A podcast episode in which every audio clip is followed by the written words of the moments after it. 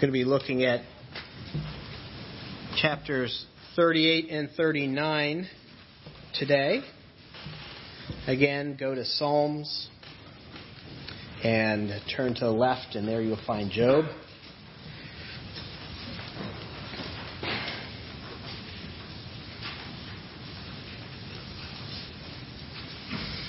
There's a relatively obscure word in the English language. I know it was new to me. The word is Maieutic. Anybody here know Maieutic?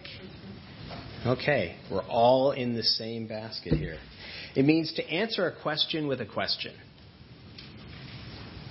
In the absurdist play Rosencrantz and Guildenstern Are Dead, Tom Stoppard writes about two minor characters in the play uh, in Hamlet who are off stage having an existential discussion. At one point, they become bored and they're waiting for their next scene, so they begin to play the question game, where they compete to answer a question with a question, try and string these along. Rosencrantz starts by asking, What's the matter with you today? When? What? Are you deaf? Am I dead? Yes or no? Is there a choice? Is there a God? And it goes on and on like that for pages. The point Stoppard is making is how absurd Maieutic conversations are. Thus far in our study in the book of Job, Job has been asking God for answers. As a matter of fact, at points we have seen he's demanded God come and give an account. And when Yahweh finally comes and speaks, he comes asking question after question after question, forming a long Maieutic soliloquy. Look with me at chapter 38, verse 1. Then the Lord answered Job out of the whirlwind and said, Who is this that darkens my counsel by words without knowledge? Dress for action like a man, and I will question you, and you make it known to me. Where were you when I laid the foundations of the earth? Tell me if you understand. Who determined its measurements? Surely you know. Or who stretched the line upon it? On what were its bases sunk, or who laid its cornerstone? When the morning stars sang together and all the sons of God shouted for joy, who or who shut the sea with doors when it burst forth from the womb? When I made clouds its garment, a thick darkness its swaddling band, and prescribed its limits, and set bars and doors, and said, This far you shall come and no further, and here you, your, your proud waves shall be stayed. Have you commanded the morning since your days began and caused the dawn to know its place, that it might take hold of the skirts of the earth and the wicked be shaken out of it? It is changed like the clay under the seal, and its features stand out like a garment. From the wicked, their light is withheld, and their uplifted arm is broken. Have you entered into the springs of the earth, or walked in the recesses of the deep? Have you have the have the gates of death been revealed to you, or have you seen the gates of deep darkness? Have you comprehended the expanse of the earth? Declare if you know all this. We'll pause there. God goes on and on like this. In my teens and 20s, I, I was kind of like a golf nut. I, I got bit by the proverbial golf bug, and I was golfing all the time.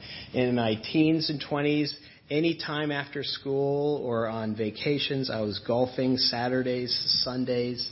But my favorite time to golf was Mondays. It was caddy day. And so a lot of the golf course was empty and I loved to play when no one was around. And I and I remember distinctly this one Monday I went. I think I was in college, and there was nobody on the course, and and I was on the the, the second uh, hole, and it was a long par five, and and beginning on the first hole, the, the, the clouds started coming in. And I thought I'd get a couple holes in, but it came in quickly. The sky actually turned like a funny green color. It was, it was a serious storm. I knew this was going to be a serious storm, and I got about halfway down the, the second hole when the lightning and the thunder started. And, and I, I just left my golf clubs in the middle of the fairway and went under a tree. I know you're not supposed to do that. But you feel safe okay? You don't feel safe out in the middle of this storm. And there was tons of lightning. And it was a fast moving storm, but it was a violent storm. And it just sticks out in my mind. I was terrified. Do you know that a bolt of lightning is the single most powerful thing on earth? That it comes to earth at the speed of 270,000 miles per hour that, that it, though only an inch or two thick, that it heats the air around the bolt to 158,000 degrees. You cannot control it. You cannot question lightning. You can't defy lightning. If you defy it, you die. We've come to the climax of the book of Job. And God steps onto the scene as a violent storm. It says whirlwind there. It's a violent storm filled with thunder and lightning. That's how God manifests himself to us. That's how God the Father manifests himself physically on earth. We see that in the garden with the wind and the whirlwind when he came when he was walking. We see that at Mount Sinai with the peals of thunder and lightning on top. We see that in the book of Revelation. That's how God reveals himself there. You remember uh, in chapter 4, you have that, those wonderful concentric circles of people um, that are centered on the throne of God. And it says, From the throne of God came flashes of lightning, rumbles, and peals of thunder. And storms with lightning and thunder that are violent are scary. I don't care who you are or where you are, they're scary. But what's really surprising about how God manifests himself, the all powerful, omni in everything magnitude God. After listening to Job's irreverent arrogant statements and questioning, God starts out by telling Job, I love you. That's how God starts out. That's how he, he begins. In many other languages like Russian, uh, German, I know, Japanese, and I'm sure those of you who know other languages like this, I'm sure you know that there are different words and different endings you use when you're talking to different people. So people that you don't know or, or distant acquaintances, you will use a different word or different ending on a word to show that, that you, the, the proper respect. And then as you get into family relations, it's a different word or a different ending altogether to show that there's this intimacy. It's embedded in the language. Well, Hebrew has that here. It's not apparent in English, but the name of God Himself in verse 1 you see the capital L O R D. That's Yahweh. That's the covenant name of God. That's the relational name that God gave himself, that God revealed, chooses to reveal to those whom he loves. Through 37 chapters, God is ref- referred to as El Shaddai. God the Almighty, God the Powerful. That's how he's referred to. And then right here it begins and he says, Yahweh. When God comes to speak to Job, he comes offering this intimate, personal name. A name that conveys security, care, concern, kindness, faithfulness, a name that conveys intimacy and steadfast love. That's the name that he comes with. Before God says anything to Job, he wants him to know, I'm here for you. I love you. I'm never leaving you. Because I love you. And that has to be, brothers and sisters, the foundation that all of us have to understand. No matter what circumstance God puts you in, you have to know this. You have to know that God loves you. No matter what hard truths He speaks to you, you have to hear, I love you. No matter what, what idols He's unearthing in your life, you have to know that He loves you. No matter what suffering you're enduring, have endured, or will endure, you have to begin with the foundation that God loves you. And that's how he's approaching Job. And that I love you climaxes in the revelation of Jesus Christ, doesn't it? Showing once and for all the, the love of God. How he, instead of us, sacrificially takes our sin upon himself, taking the punishment of death that we deserve, dying so that we may live, dying so that we may have a relationship with this God the Father. I think that's what Paul is describing in Colossians 1. He writes, Once you were alienated from God, didn't have a relationship. In fact, he writes, You were enemies in your minds because of your evil behavior. But now he has reconciled you, he writes, by Christ's physical body through his death to present you holy in his sight, without blemish, and free from all accusation. And our reconciled relationship with the Father is not a distant personal one. It's not a distant personal, an impersonal one. It's an intimate relationship. And Paul goes so far as to call it in Romans and Galatians an Abba type relationship. Using that Aramaic term and drawing all that that connotes this intimate dad like relationship, which is so juxtaposed to how he is he is seen as this terrible, fearful storm. He's still Abba Dad.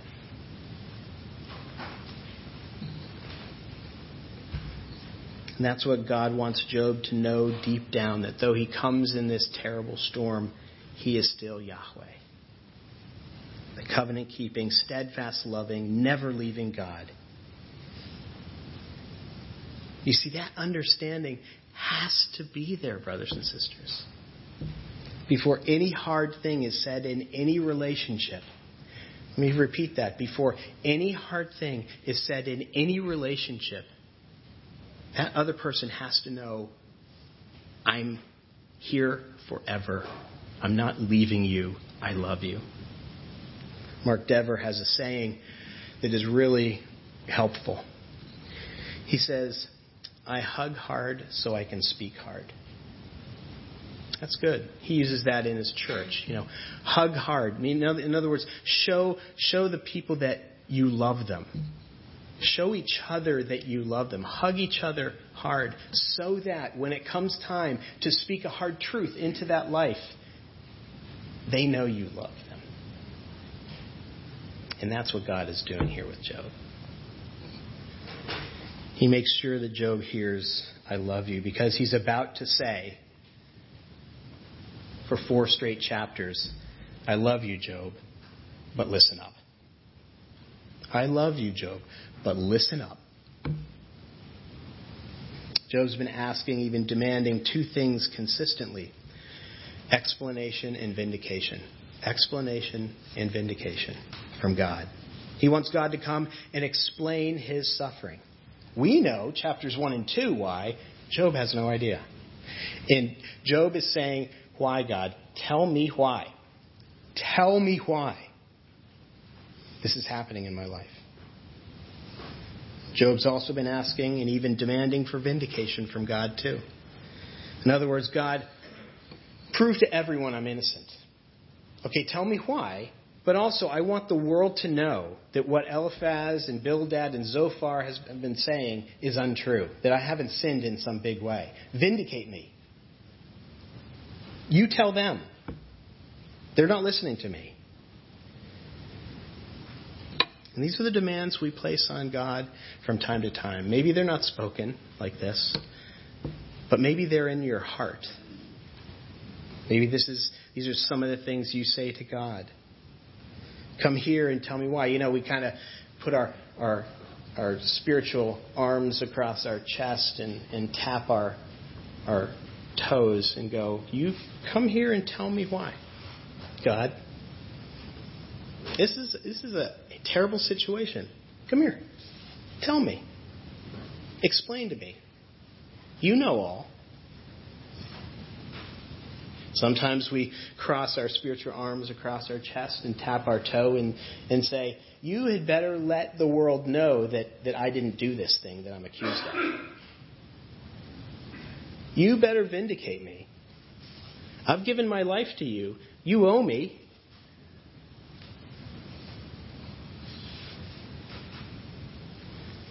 And God says to you and me, like He says to Job, Blake, I love you.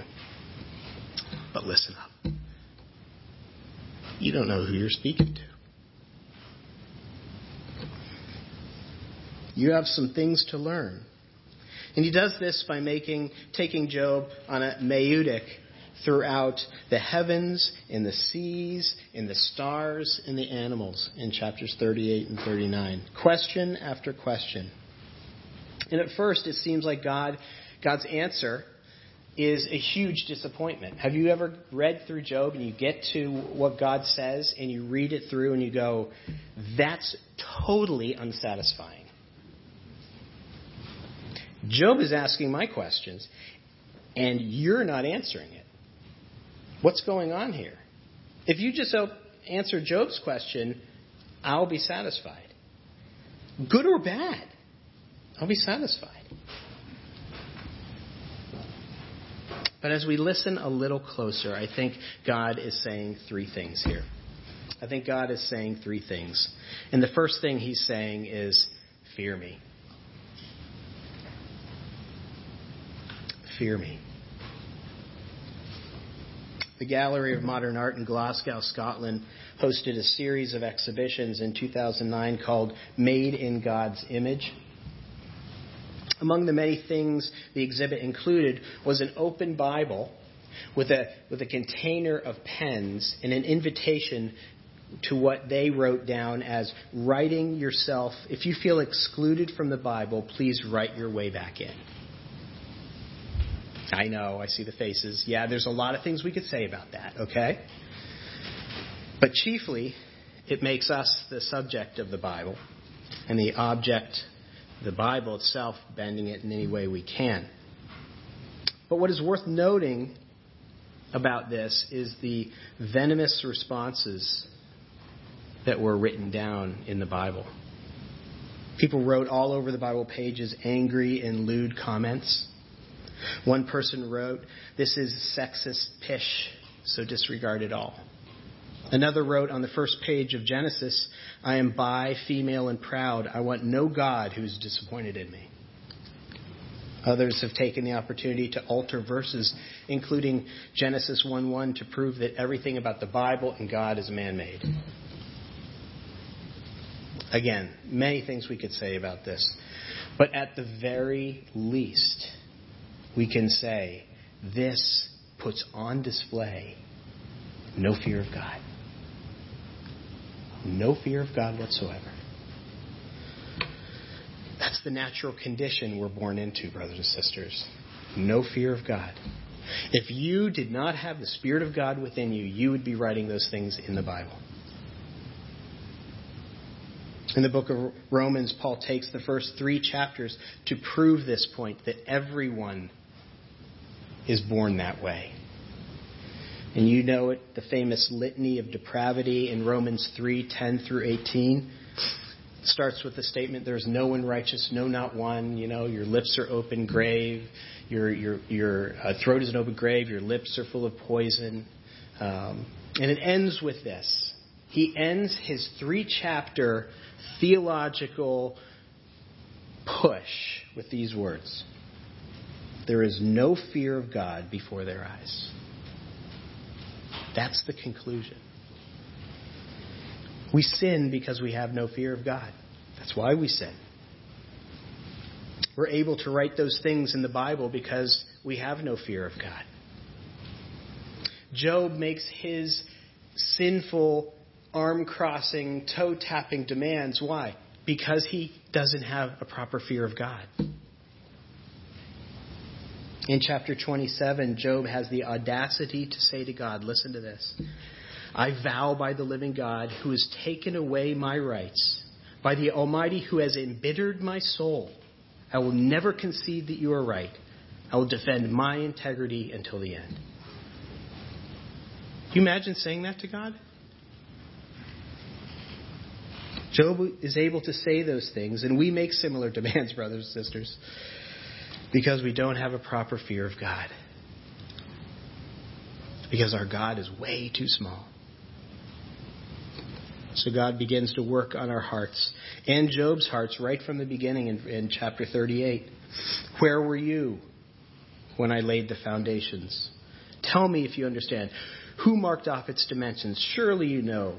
Who shut the sea up behind the doors when it burst forth from the womb? Have you ever commanded the morning to appear and caused the dawn to rise from the east? Surely you know. God is in essence saying, do you have any idea who you're speaking to? Do you realize who I am? Do you understand how vastly out of place your comments are? One lens. It's a good lens, but, but one lens that you can, you can look to how mature you are, your maturity in Christ is through your fear of God. It's not the lens, but it's a good lens.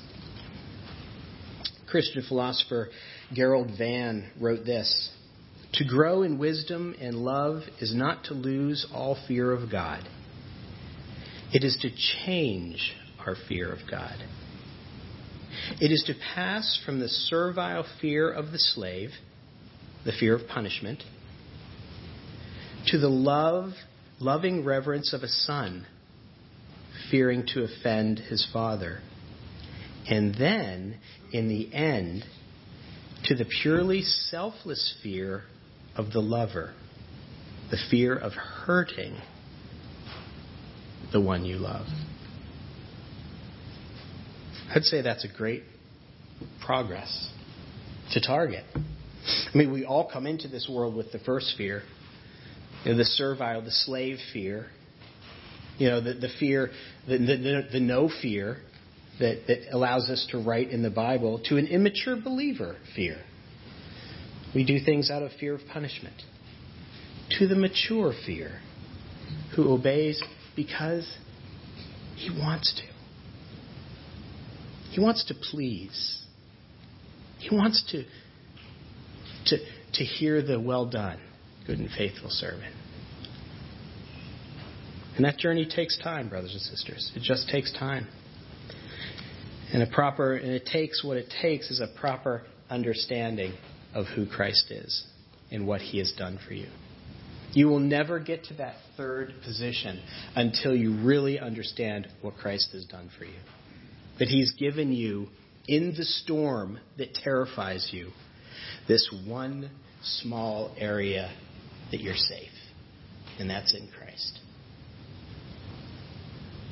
When you get that, your fear starts aligning correctly. I love how John Piper explains this in The Pleasures of God. He writes this Suppose you were exploring an unknown glacier in Greenland in the dead of winter, just as you reach a sheer cliff with a spectacular view of miles of jagged ice and mountains of snow, a terrible storm breaks in. The wind is so strong that the fear rises in your heart that you might be blown completely off this cliff. But in the midst of the storm, you discover in the ice a little cleft, a hiding place where you feel secure. But even though secure, the awesome might of the storm rages on, and you watch it with a kind of trembling pleasure as it surges across the distant glaciers. He writes this Not everything we call fear vanishes from your heart, only the life threatening part. Read that again.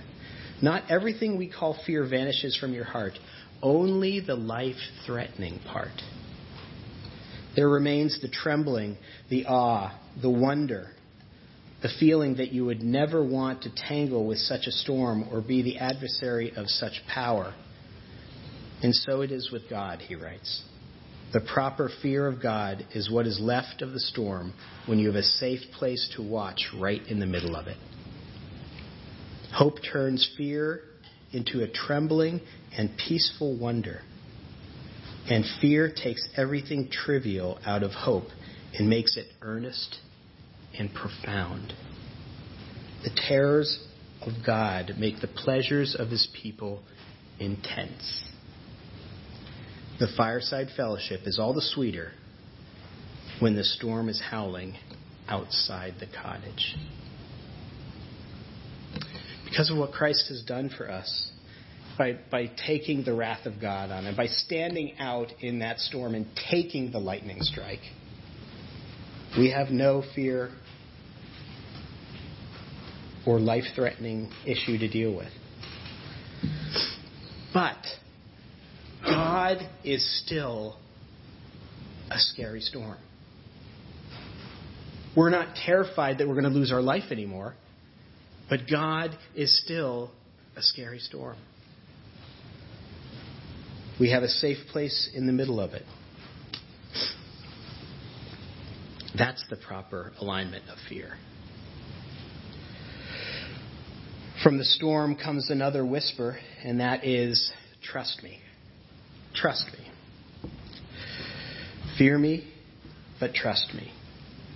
In chapter 39, verse 1, God switches to telling Job about the animal kingdom. He writes this Do you know when the wild goat gives birth? Have you watched as the deer are born in the wild? Do you know how many months they carry their young? Are you aware of the time of their delivery? Verse 19 Have you given the horse its strength or clothed its neck with a flowing mane? Verse 26 Is it your wisdom that makes the hawk soar and spread its wings toward the south? Does the eagle soar at your command and build its nest on high? The point God is speaking to is about the different realms. Again, He's taking us to the earth and then the sea and the sky now and the universe. It's that He wants Job to understand that, that the universe is, has infinite complexity, infinite detail, and yet God is in control of it all.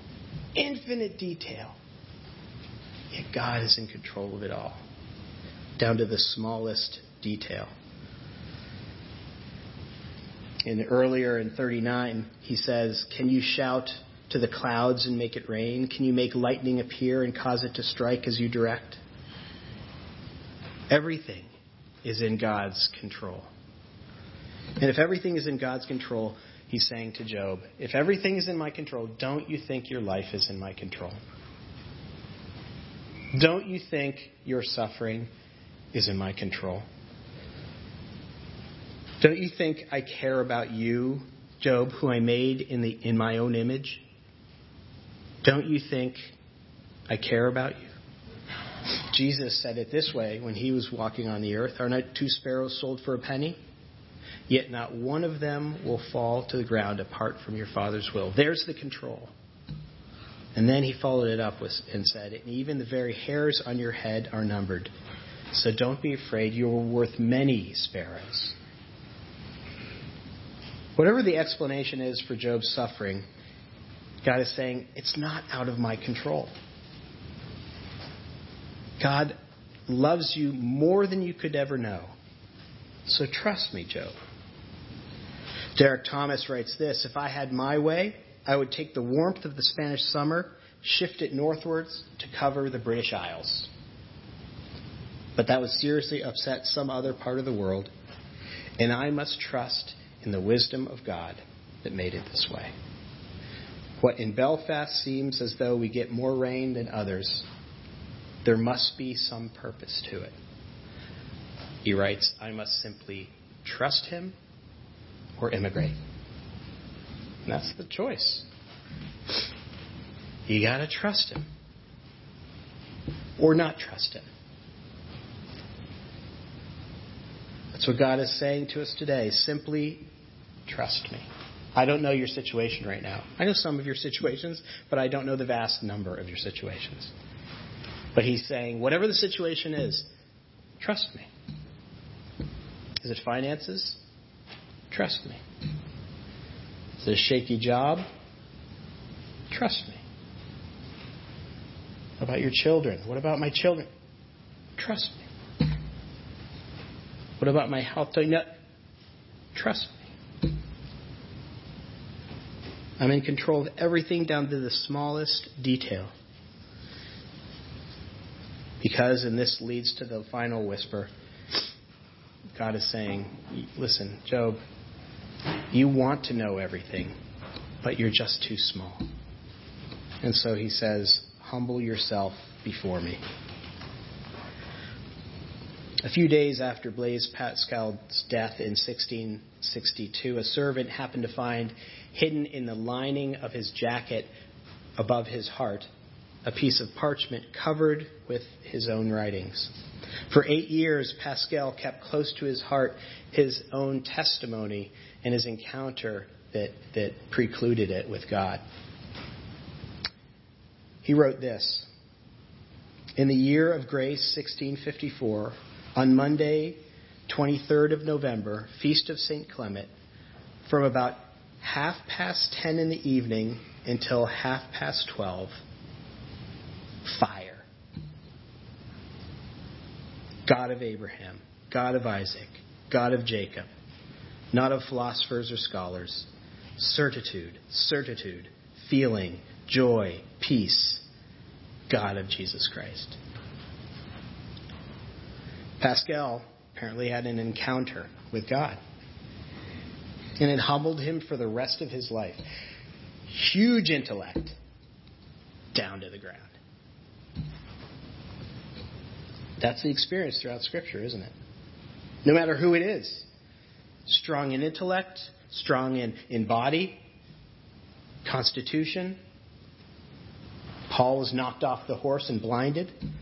Isaiah, whose benediction I used as a benediction last last week, you know, seeing God enthroned, smoke, seraphim, cherubim. What was his response? I am a man of unclean lips.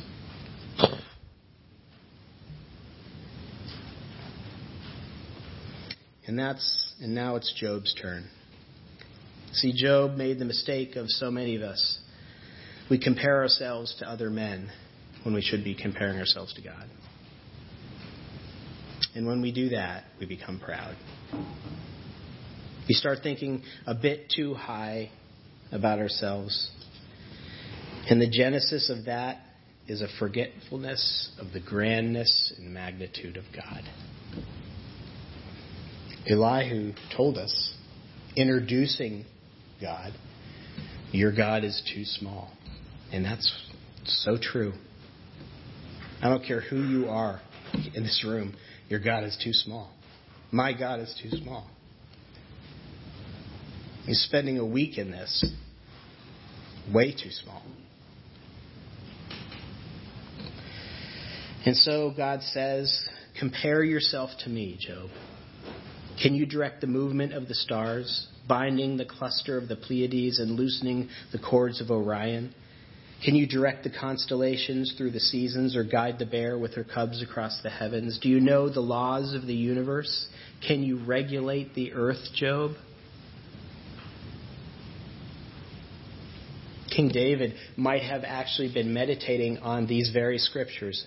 I don't know, but he might have when he penned in Psalm 8, When I consider your heavens, the work of your fingers, the moon and stars which you have set in place, what's man that you care about him? Who are we? Brothers and sisters, there's a proper response to all of this, and that is humility. J.I. Packer wrote Christians grow greater by becoming smaller. That's true.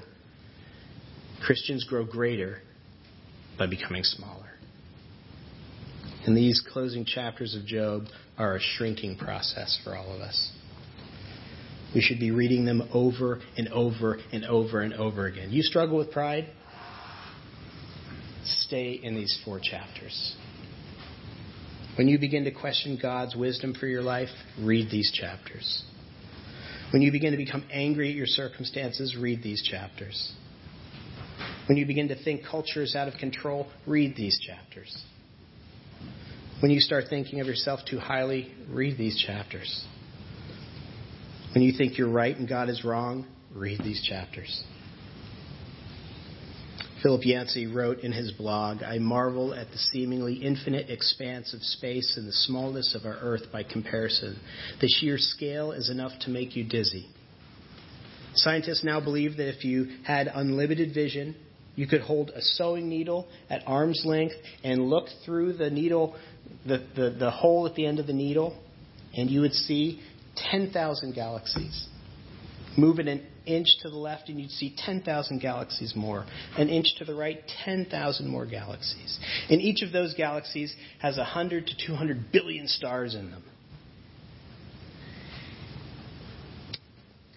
Job got a close up lesson on how puny we humans are compared to God, and it silenced all his doubts, all his complaints. He writes, I've never experienced anything like the sufferings Job endured. But whenever I have my own doubts, I try to remember that perspective, the Hubble telescope perspective of God. And Job finally gets this Hubble telescope understanding of who God is. And I envision Job in chapter 40, verses 2 and 3, saying with a soft, cracking voice, maybe. I don't know if you do this with Scripture. I do this with Scripture. I'm unworthy. How can I reply to you? I put my hand over my mouth. I spoke once, but I have no answer. I spoke twice. I'll say no more. Job is humbled. But God's not done. That's next week. Let's pray. Father God, we thank you so much for these words. We are so such a proud people. We do not understand how grand you are, how huge you are, how awesome and terrifying, how powerful. And I pray, Lord, for myself and for my people, that you'll begin to show us this magnitude, that it will create in us a proper fear and a proper trust and a proper humility.